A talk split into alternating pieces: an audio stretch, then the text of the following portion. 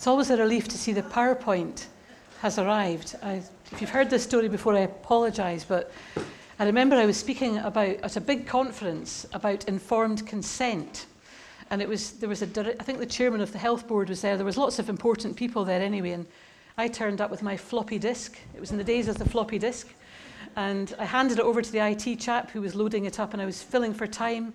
When I turned around to look at the screen to check it was there, the fateful words appeared behind me Roderick Shippen, Death of a Salesman. I'd picked up my son's English homework by mistake. That's a true story. And so we just abandoned the PowerPoint uh, and, and, and went, with, went with me just talking for an hour on informed consent, which, as you can imagine, went really well. So today we've, we've got, very helpfully, we've got help from our IT chap in getting this set up and I'm happy that it's here. So, if you've got a Bible with you, um, perhaps you could turn together to the Gospel of Luke, chapter 10 and verse 25. It's helpful if you have, have a Bible in front of you and keep it open while we're, while we're looking at this passage together. So we'll just read it together. Has everyone got it? Yeah. Luke chapter 10, verse 25 the parable of the Good Samaritan. I've got the English Standard Version, but I think it'll be the, it'll be the same in, in most of our, our Bibles. and behold, a lawyer stood up to put him to the test, saying, Teacher, what shall I do to inherit eternal life? Jesus said to him, What is written in the law? How do you read it? And he answered, You shall love the Lord your God with all your heart and with all your soul and with all your strength and with all your mind, and your neighbor as yourself. And Jesus said to him, You have answered correctly. Do this, and you will live. But he, desiring to justify himself, said to Jesus, And who is my neighbor?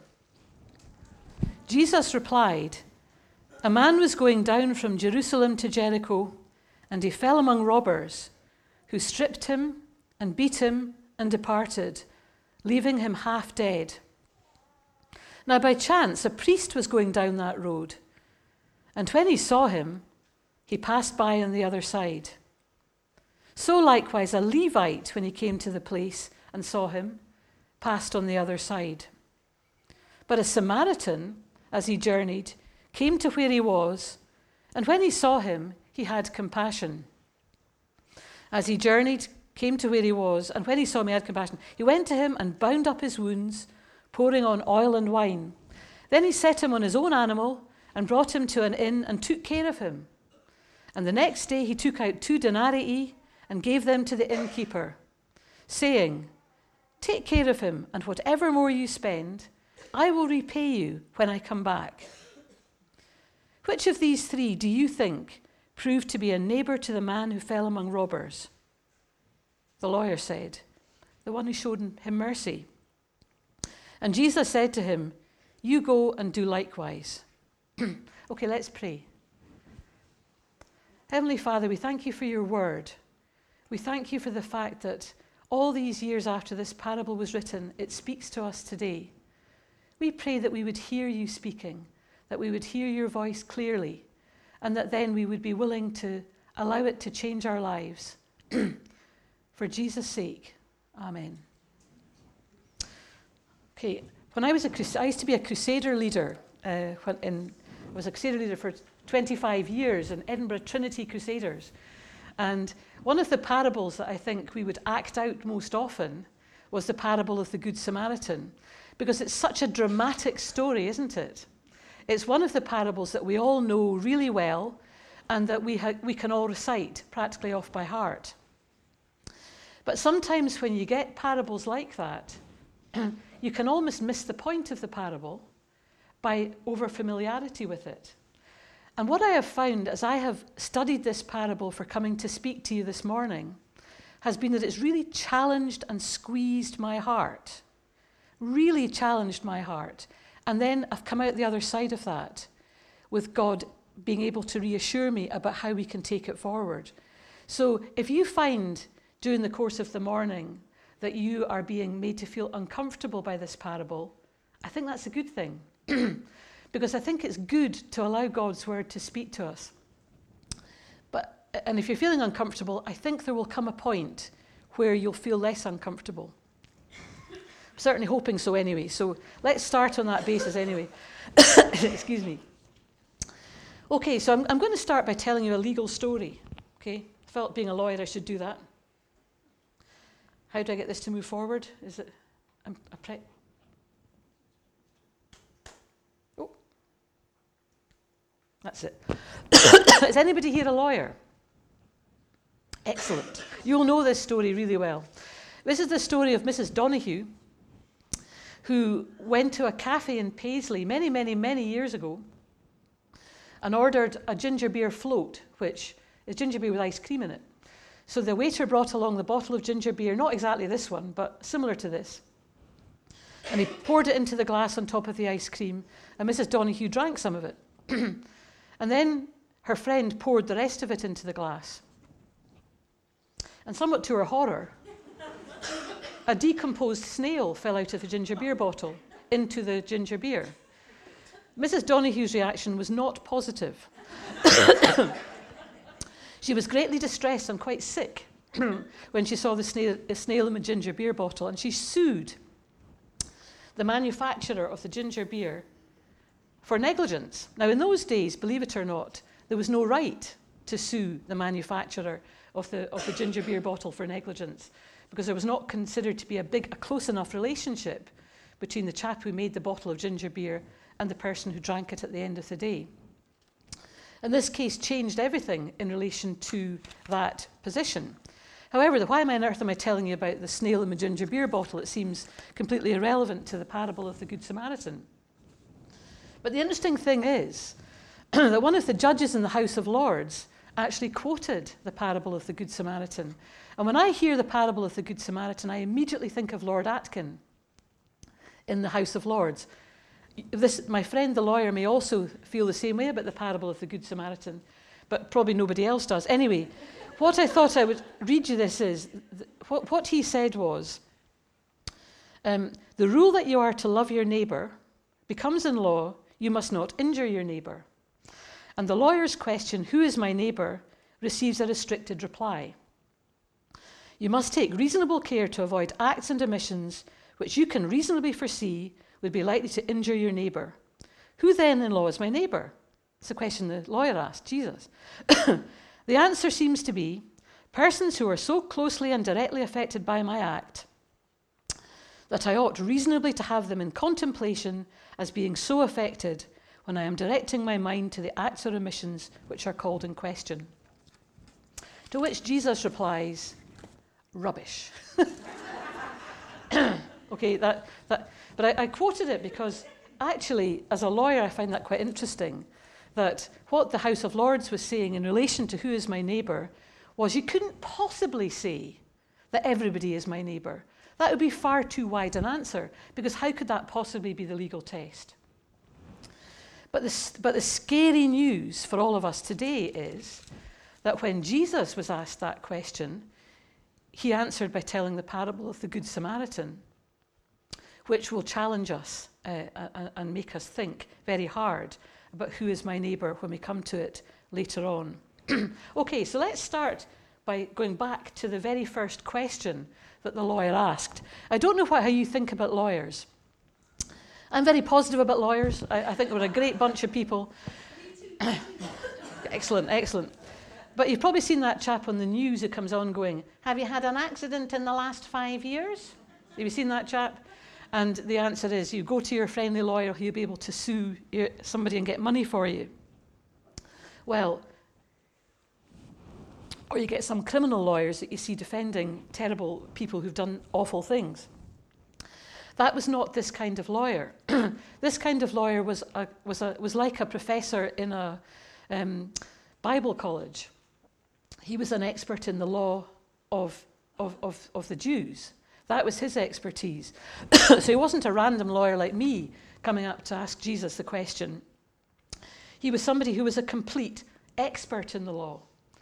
And what he was actually doing here was not really asking the question because he wanted to know the answer. He was asking the question because he wanted to trap Jesus into an answer that would disclose something about Jesus that people could despise. I think that what he was asking Jesus was Do you believe that the law has any relevance to eternal life? And he expected, I think, Jesus to answer him by saying, You've got to love everybody, forget about the law, the law doesn't matter now. so that was his question. He was putting Jesus to the test. That's what it says in the parable. It says here he, that a lawyer stood up to put him to the test. So he was either trying to trap him or he was genuinely putting him to the test. He was finding out what will he say in response to this question. And will then people be able to trap him into saying he said something unexpected or wrong? but Jesus didn't answer the question, did he? That's what Jesus often did when he was asked questions like this. If he was asked a question which he thought people genuinely wanted to know the answer to, he would answer that question. But if he thought the motivation for the question was actually to try and trap him into something that might lead him into, into to, to something dangerous before it actually came to his time to be crucified, he would often answer with a question back. And that's exactly what he did here. So he laid his own trap in a sense, but Jesus lays traps of love, not the same kind of traps that we lay. So he, he asked a, a question back. He said to him, Well, what do you think? What do you say? What does the law say? What do you think the answer to that question is? And the lawyer gave an answer. Now, the answer was something that we've seen in other parts of the, of the New Testament. The answer that the, the lawyer gave was actually the, the perceived wisdom at the time. And it was something, because he was a biblical scholar, that he would have been expected to know. And this is what his answer was Love the Lord your God with all your heart, with all your soul, with all your strength, with all your mind, and love your neighbour as yourself. That was what his answer was. And that was quite an easy answer for him to give because it was something that everybody expected him to say. And what Jesus said in response to that was, That's right. Now just go and live like that. You do that and you will live. So, what Jesus was saying in response to the question, What will I do to gain eternal life? The lawyer answered with this answer, and Jesus said, Yeah, that's right. If you can do all of that, if you can do all of that, knock yourself out. Go and do it. But do we, does any of us think that the lawyer actually lived like that? Does any of us actually live like that? Well, I know what my answer to that question is absolutely not. Because what Jesus was saying to him was okay, if you can genuinely say that you love God like that, and you serve your neighbor like that, then that is an evidence that you have found the answer to eternal life. But what Jesus knew was that nobody lives like that and that nobody can live like that in their own strength. And the interesting thing is that when we look at what the lawyer said and what the lawyer did, there are two different things. My old minister, I don't know if anyone has ever heard, heard of James Philip. He used to be in Gardenstown, I think. He used to be the minister in Gardenstown. He, he died a few years ago. He was my hero. Um, he was an absolutely wonderful preacher. I learned almost everything I know about the Bible from James Philip and obviously from reading the Bible. I should say that quickly. Um, but how is, what he used to always say was, a man is what he is on his knees before God in the quietness of his room. So that's what you are. And a guy called William Temple who said, Your religion is what you do with your solitude. And that's a real challenge to me. I don't know about you. If you've got some spare time, something you're not, you don't have anything to do, you don't have any meals to make, you don't have anybody to collect, you don't have anything to do at all, what does your mind go to? What do you think about? What takes over in your, in your, in your consciousness? What do you think about? Because that often is what you live for.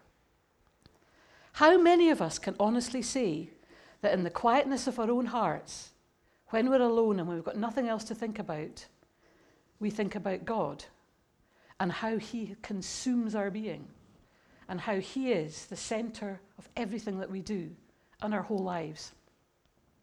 And how many of us can actually say, with our hands on our hearts, that we love our neighbours as we love ourselves. as far as I'm concerned, the person I love most in the entire world is me. And when it comes to doing things and when it comes to thinking about things, I often think about myself first.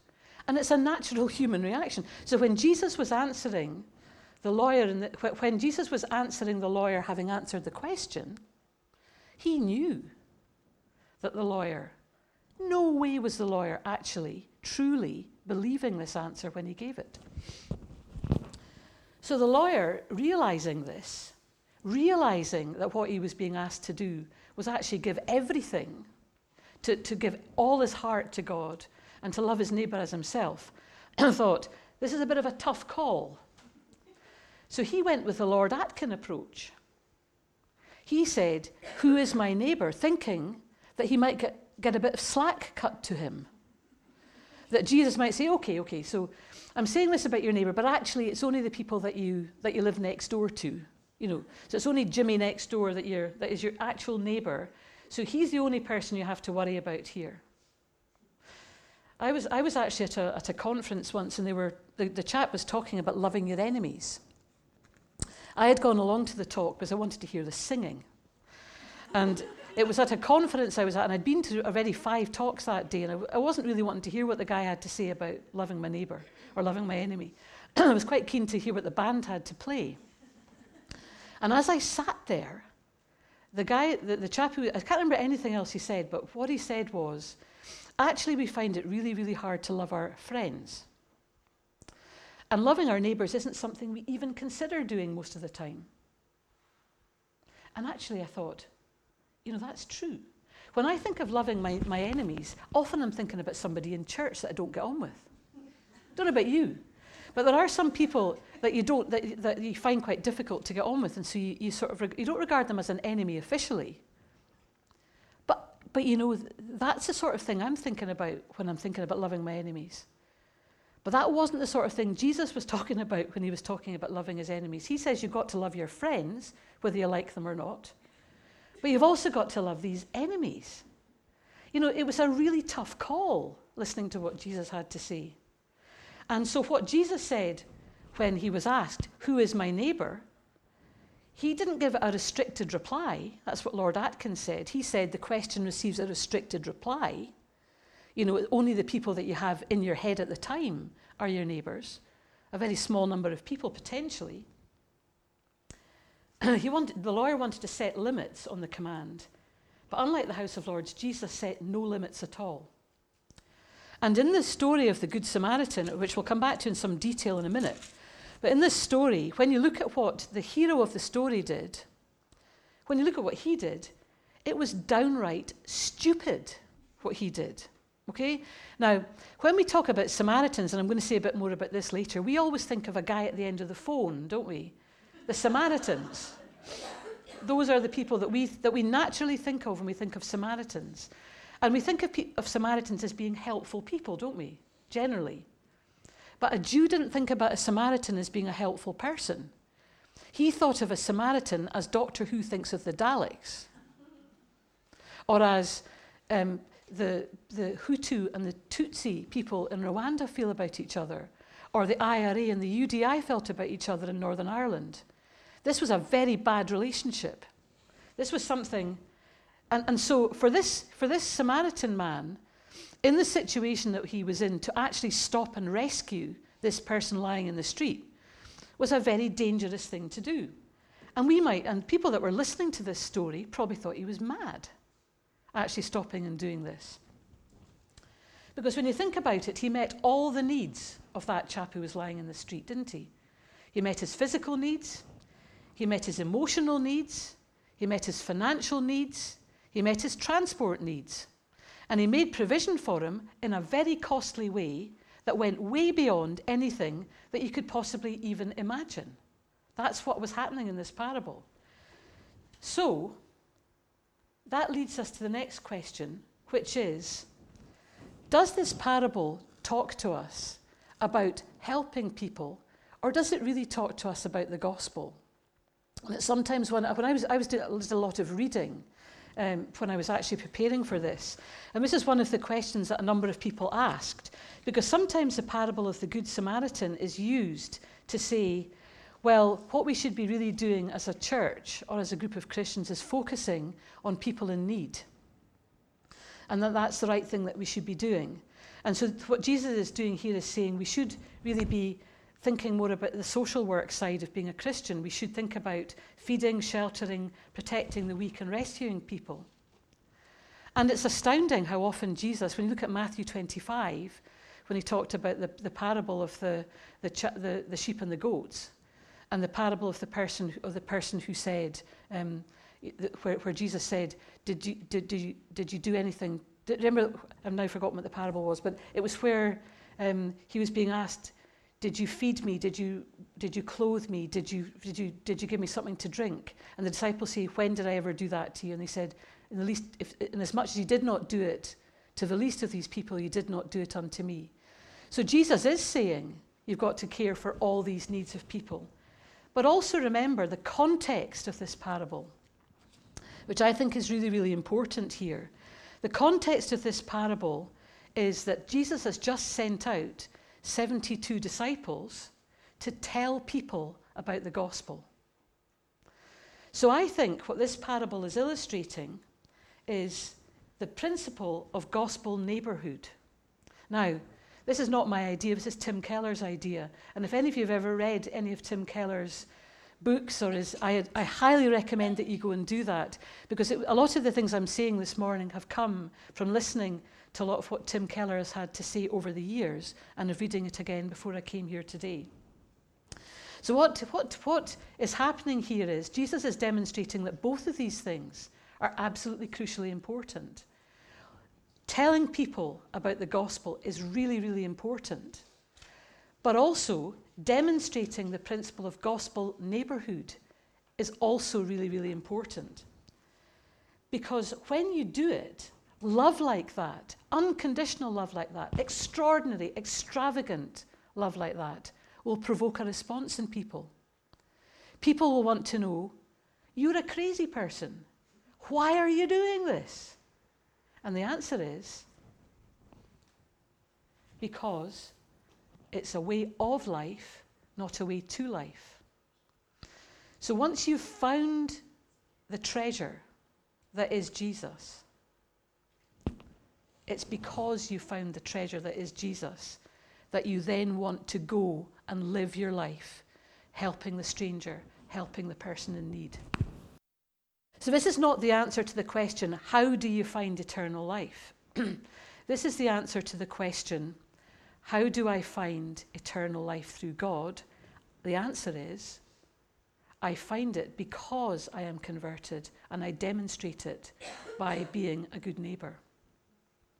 And Jesus is challenging us on that by saying, How do we demonstrate that ourselves in our lives?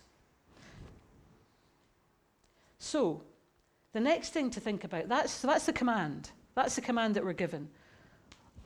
That's the story that we're given to show love the Lord your God with all your heart and with all your soul and with all your mind, and love your neighbour as yourself. Love your neighbour as yourself is what we're commanded to do. So before we move on to, to looking at how we actually do that in practice, I want us to think about this is what Tim Keller also talks about, and these are his headings next the magnitude of that command. Aren't you by now sympathizing with the lawyer? The magnitude of the command that Jesus has just given him to go and do is unthinkable. So, as human beings, we do what Lord Atkins did we limit it, we limit the answer. So let's think about how we limit the answer. What limits do we place on our service? If we do place limits on our service, maybe, I'm, maybe there are some people here who don't place any limits on their service. But if we place limits on our service, what are those limits that we place? and, and why do we do it? Well, first of all, do we limit the who? Do we limit who we give our, our neighbour service to? Is it possible that what we do is limit the service to the people that we like? Or do we limit the service to the people who like us? Or do we limit the service to people we may not see again? Because that's actually quite easy, isn't it? That's, that's actually quite an easy thing. So, so we think, well, the costly service that I have to, I, I, I, I'll, I'll do it. But it's, it's actually something that's, that's relatively straightforward to do. I was down at the night shelter, the Bethany night shelter, a couple of weeks ago, um, giving out soup in the, in the night shelter. And there were about 75 homeless men there, and I really en- enjoyed interacting with them. And it was, it, was, it, was a, it was a good way to spend an evening in many ways. And then I was able to go home and forget all about them. And probably never see any of them again, except maybe sometimes on, the, on Princes Street when I'm walking past. In some ways, that was quite an easy thing for me to do in terms of, of limiting the who. And sometimes I think we, there is a temptation that we have to limit it to people who like us. So if people are grateful for what we've done for them, then, then we think, well, we'll just do this. But what Jesus is saying here is you can't limit the who. Our neighbour is, is everybody. and it's not up to us to try and put those restrictions and limit, limits on it. So if that's not enough, what about limiting the when? So sometimes so we, so, so we move past the who, we're willing to help everybody, but only if they're deserving. or only if they don't let us down. Or only if they are willing to listen to our message. Is that not quite a challenge for us as well? So sometimes we're willing to, we're willing to engage with people, but not if they've brought it on themselves. You quite often hear people say that, you know, that, well, it, it, it, it's all their own fault. It's all their own fault. It's because they spent their money on alcohol or it's because they didn't go to the bank and do things properly. And if they'd only taken proper financial advice, they wouldn't be in the situation they're in. So therefore, they've brought it on themselves, and I'm not going to do anything about that. That's what you call limiting the when. And again, the challenge that we get from this story is that limiting the when is not something that Jesus is willing to do. Because every single person in the world is created in the image of God. And although we may dismiss somebody as a deserving person, if we got to know that person, we would realize that actually they're just like us. And I think that's one of the things that you find when you actually engage with some people. I, my husband worked in the homeless hostel when he during his, his university days, and he got to know quite a lot of the people that came into the hostel who, were, who had fallen on hard times.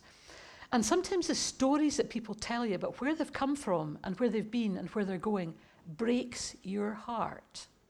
And what you realize is that there is nobody out there who is actually undeserving. Because what we've been commanded to do is treat people as we would treat ourselves.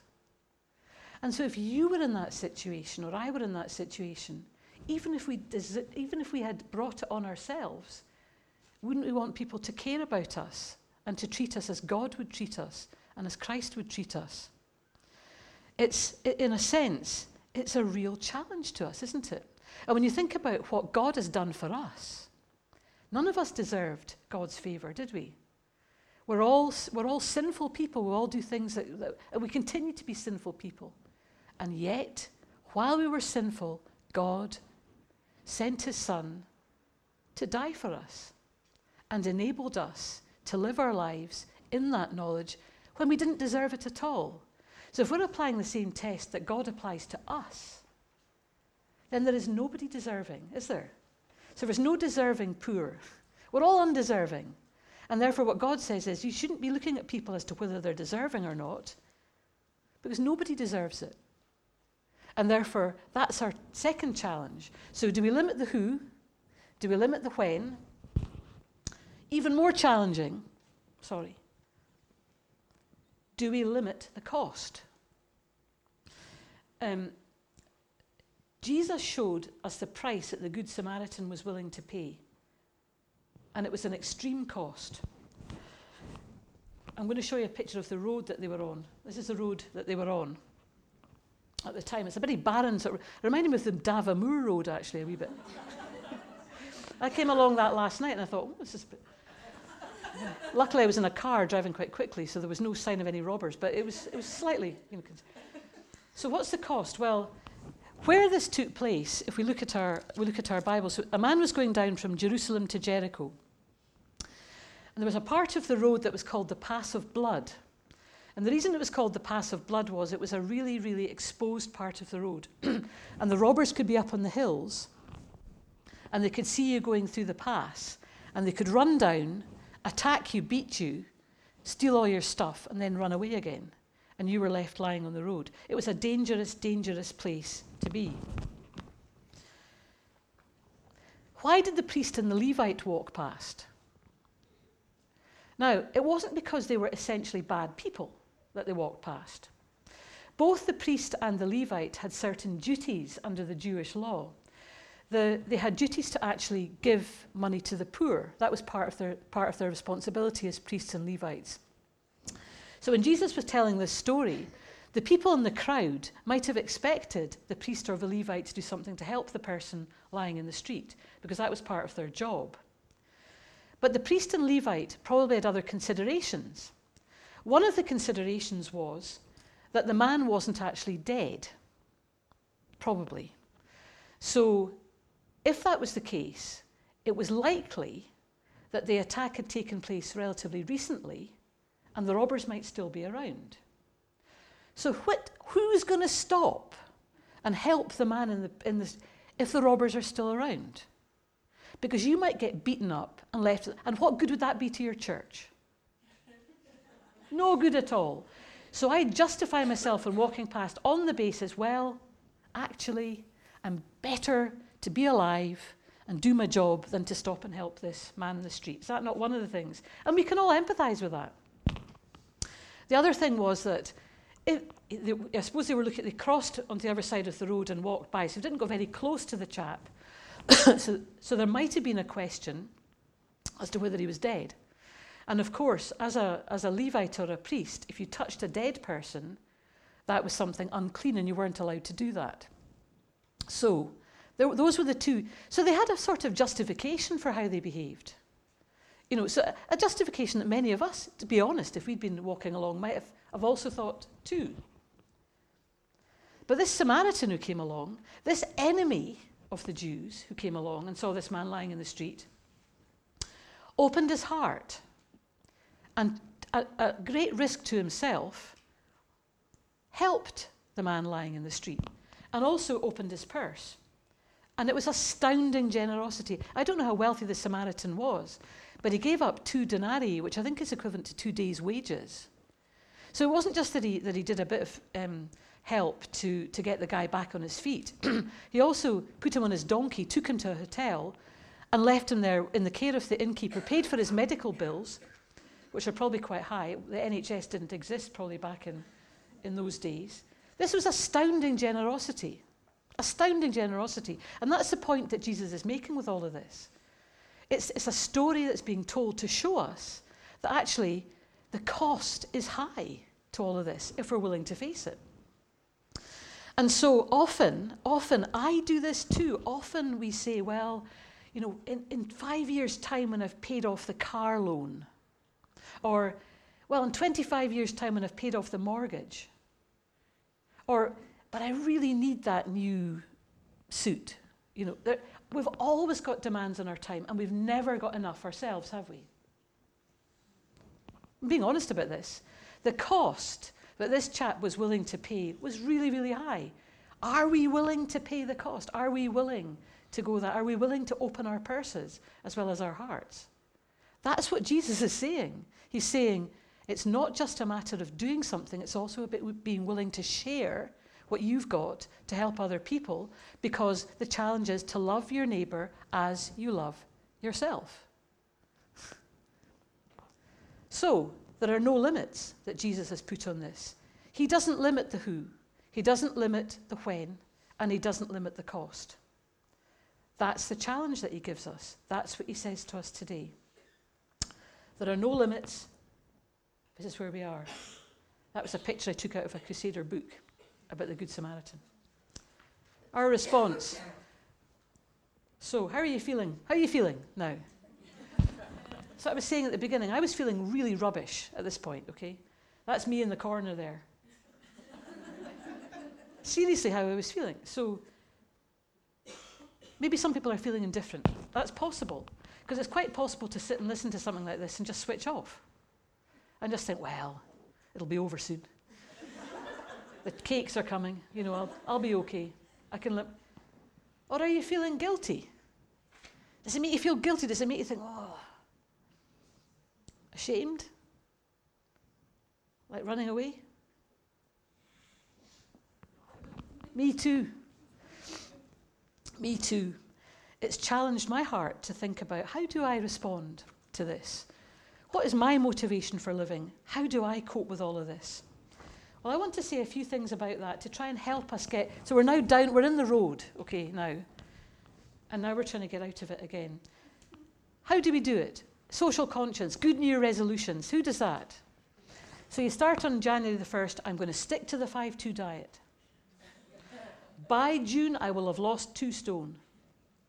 By 6th of January, I'm having a donut. because I am weak.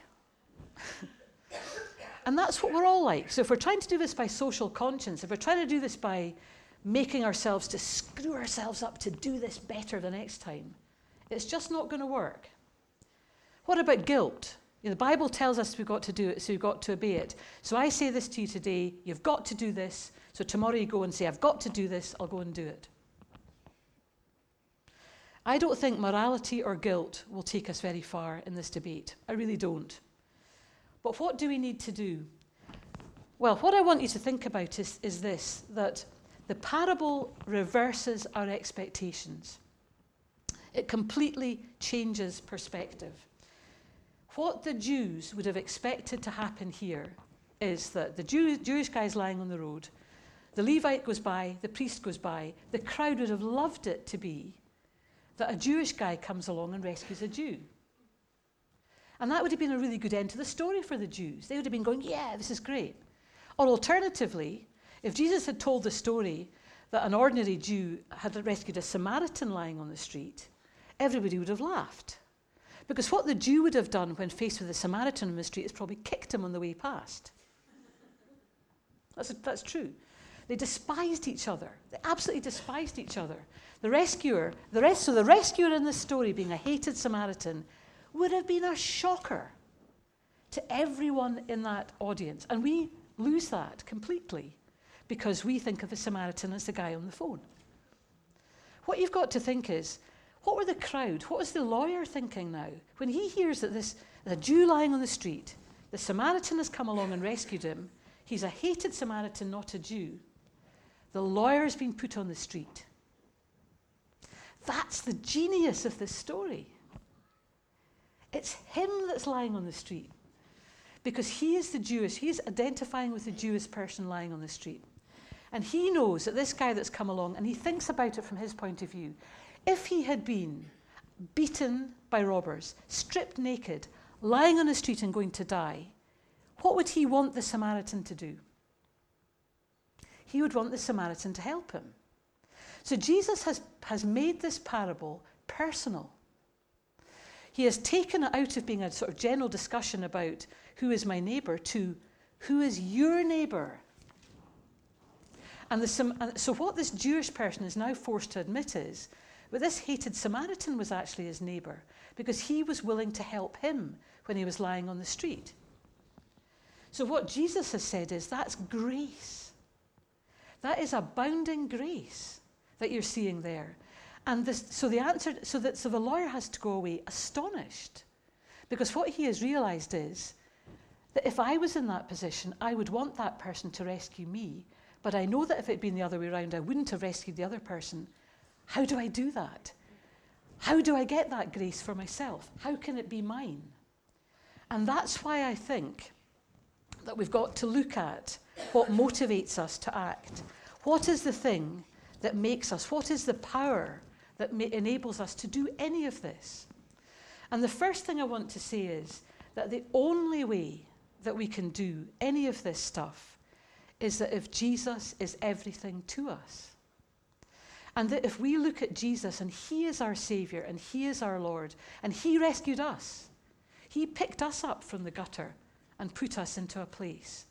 If that's our motivation, if it's the fact that Jesus is our Lord and Savior, that's the place that we get the power. I want you to turn to Psalm 27 in your Bibles. this is another, I heard a, a sermon by Tim Keller once about the beauty of God, and it changed my life. So I'm going to share it with you because it's just so wonderful, okay? So look at Psalm 27. And this is David. This is David who wrote this psalm. Uh, and it's a psalm where David was in trouble. So it says, The Lord is my light and my salvation. Whom shall I fear? The Lord is the stronghold of my life. Of whom shall I be afraid? When evildoers assail me to eat up my flesh, my adversaries and foes, it is they who stumble and fall. Though an enemy encamp against me, my heart will not fail. Though war arise against me, yet I will be confident. One thing have I asked of the Lord that I will seek after, that I may dwell in the house of the Lord all the days of my life, to gaze upon the beauty of the Lord and to inquire in his temple. For he will hide me in his shelter in the day of trouble. He will conceal me under the cover of his tent. He will lift me high upon a rock. And now my head will be lifted up above my enemies all around me. And I will offer in his tent sacrifices with shouts of joy. I will sing and make melody to the Lord. So that psalm says, In the day of trouble, what do I do? What do I do? I look upon the beauty of the Lord. I gaze upon the beauty of the Lord. And I live my life in the presence of the Lord. And I had never thought about God being beautiful before. You think about God being powerful, you think about God being omnipotent, you think about God being loving, you think about God being gracious, but God being beautiful. And what's the thing about God being beautiful? Because we're attracted to beauty. And because gazing on the beauty of God takes us into the presence of God and enables us to look into his face and see God as a beautiful thing that we want to love. And it, it's, it's what the, there was an English missionary, you probably heard this story before. This, this is an amazing story. It was a missionary called Allen Gardiner. Have you heard about Allen Gardiner? Well, listen to this story and remember it because it's a wonderful story. In 1852, which is some time ago now, he set out to be a missionary in South America. He gave up everything that he had to do this. He gave up his comfort. He was living in, in, in England at the time. He gave up his comfort. He gave up his job. He gave up everything to go and serve God in South America, which involved him getting onto a boat and sailing across the sea to South America. Allen Gardiner didn't reach South America. His ship was wrecked, and he landed on an island called Tierra del Fuego, which is probably a good holiday destination now, but was not at the time because there was nobody else there. Now, Allen Gardiner died of starvation and thirst, which I understand is an absolutely horrible way to die. And he had a, a, a diary with him, which he kept writing things in during the course of his dying in that, on that island. Nobody came to rescue him. Remember that he'd gone to serve God in South America. He was shipwrecked and he was on an island and he was dying, and nobody was coming to rescue him. the last thing that he wrote in his diary was a verse from Psalm 34, verse 10 which is this The young lions suffer want and hunger, but those who seek the Lord lack no good thing. And you think, What? what? The lions suffer want and hunger, but those who seek the Lord lack no good thing. He was lost in the goodness of God. Because at the end of the day, God was not just useful to him, he was beautiful to him. And the only thing that he needed in his life was God. and that was his primary focus in his life. And because he had God with him on that island, and because he was able to read his, to remember, I don't know if he had a Bible with him, but because he was able to remember that God was his God and that he had rescued him and he had saved him, that was enough for Allen Gardiner. He didn't need to make it to South America to serve God. He died with his head up. As it says in that verse, in the next in that verse I read there, Psalm 27. And now my head shall be lifted up above my enemies all around me. He didn't die in an easy place. He died in a place where God, where it, where it really mattered to him to have God with him, didn't he? And I just think that's an amazing story and a real challenge, isn't it? Because actually, if we can live our lives like that, the rest of this stuff actually becomes possible.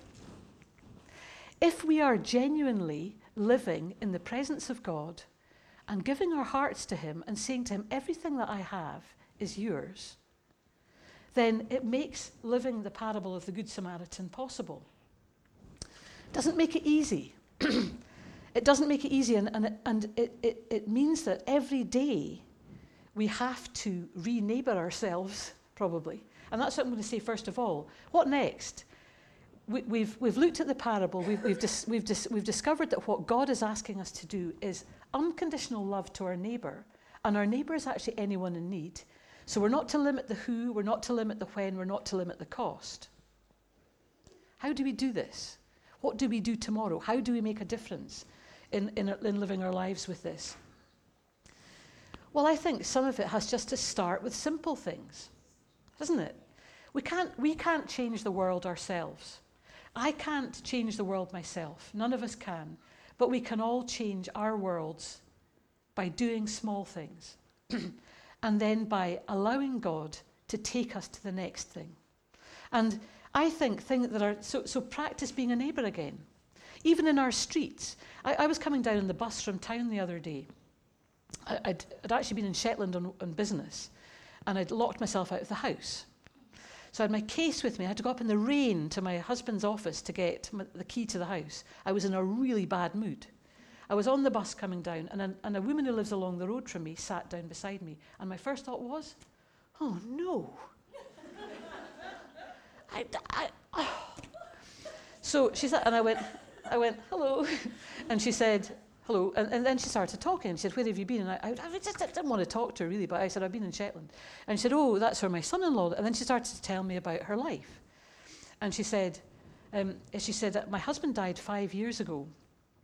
And, you know, she said, since then I've been so lonely. And I thought, and, and she, she, she said, you know, I, I go out every day. I've been out today. I've been out to the museum just so that I can see some people. And I have, I, and I said to her, what, what did you do before you retired? And she said, I was an inspector of schools. I was a French and German expect, inspector of schools. And, and she was telling me a bit about her life. And she was a really, really interesting woman. So by the time we got down to the, you know, we both got off the bus at the same place because we're neighbours. we're neighbours.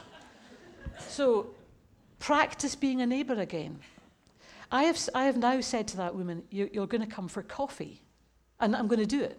She's going to come for coffee. I'm going to be a neighbour to that woman because Jesus loves me and because that's what he tells me to do.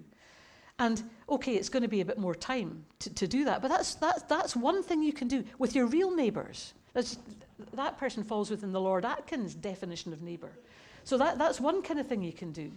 But there are lots of other things we can do too, isn't, isn't it? So we can do something together, perhaps. We can be practical. You know, this, we're going to hear about the street pastors. That's something practical that you can do as a, as a neighbour to people in need. The, the homeless work that's, be, that's going on in Edinburgh we can volunteer to help with that. There are lots of things we can do on a practical level. As a church, as churches, you can do things. Tim Keller's got loads to say about this. When t- t- the reason Tim Keller moved from um, Virginia, where he was operating on a relatively small scale, to working in New York was because of the parable of the Good Samaritan. He was challenged by it. He was challenged to say, I love Jesus. He has changed my life. He has given me a new heart. He has given me a song to sing. What am I singing? He moved to New York and he set up his ministries of mercy there. And that's so it's it's not about doing that and that saves you. It's because we're saved that we do the ministries of mercy. And so can I encourage us to be practical and also to remember uh, to speak as well where we can. So if somebody says, Why on earth are you doing this? This is leading on to this afternoon, by the way. It's a taster of his afternoon. So why on earth are we doing this? We're doing this because actually we're Christians. And because God has loved us extravagantly, gloriously in the gospel. And that's, that's the reason. How do we do it? We seek his power every day by reading the Bible and by praying. And that's something that's a challenge to me. Because we're so busy, aren't we? But if we're going to gaze on the beauty of God, if we're actually going to engage with God, if you never spoke to your husband or your son or your wife or your daughter or your per- people that you love, you never gazed on their beauty. You know, I mean, my husband's beautiful to me. I'm sure, that, I'm sure most people wouldn't think he was, but you know, he is beautiful. but if I never engaged with him or spoke to him or, or, or thought about him, our relationship would die pretty quickly, wouldn't it? You've got to keep renewing your relationship with God. You've got to keep reading your Bible. You've got to keep praying. And not out of guilt, but out of what we were saying, gazing on the beauty of God. Think of that. So when you're reading your Bible, you're not reading your Bible, you're gazing on the beauty of God. It's changed my life, that thought. Let it change your life too. Finally, the summary I want you to take away from this is we love like Jesus when we have been loved by Jesus. He is the true Good Samaritan. And if you're here today and you've never met Jesus, really, you don't really know him like that. You've never gazed on the beauty of God. You've never thought about God like that. Can I encourage you to think about God like that? Because he is the true Good Samaritan. We are the guy lying on the street. You know, we often think of ourselves as the Good Samaritan in the story, don't we? We're being honest. Don't we? We think of ourselves as the rescuers, and often we are. But the reason that we're the rescuers is because we were the man in the street. And because Jesus has come along and rescued us from that place and put us onto a better place. And so let's, let's make that our inspiration for how we live our lives this week. And thank you for listening so attentively. Uh, what's the time? I've talked far too long.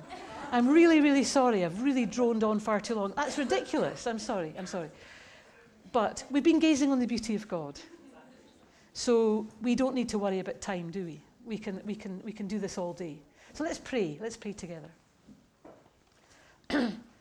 Heavenly Father, we thank you for your word. We thank you for the fact that you are the Good Samaritan, for the fact that you reached down into our place and lifted us out of that beaten, naked, helpless state and put our clothes on us and set us on a horse and set us free to be your servants. And Lord, we pray that you would touch each heart in this room with that message that we can all be your servants. Help us not to put limits on that. Help us not to limit your power or your grace. Help us to be different as a result of meeting with you today. For Jesus' sake, Amen. Okay.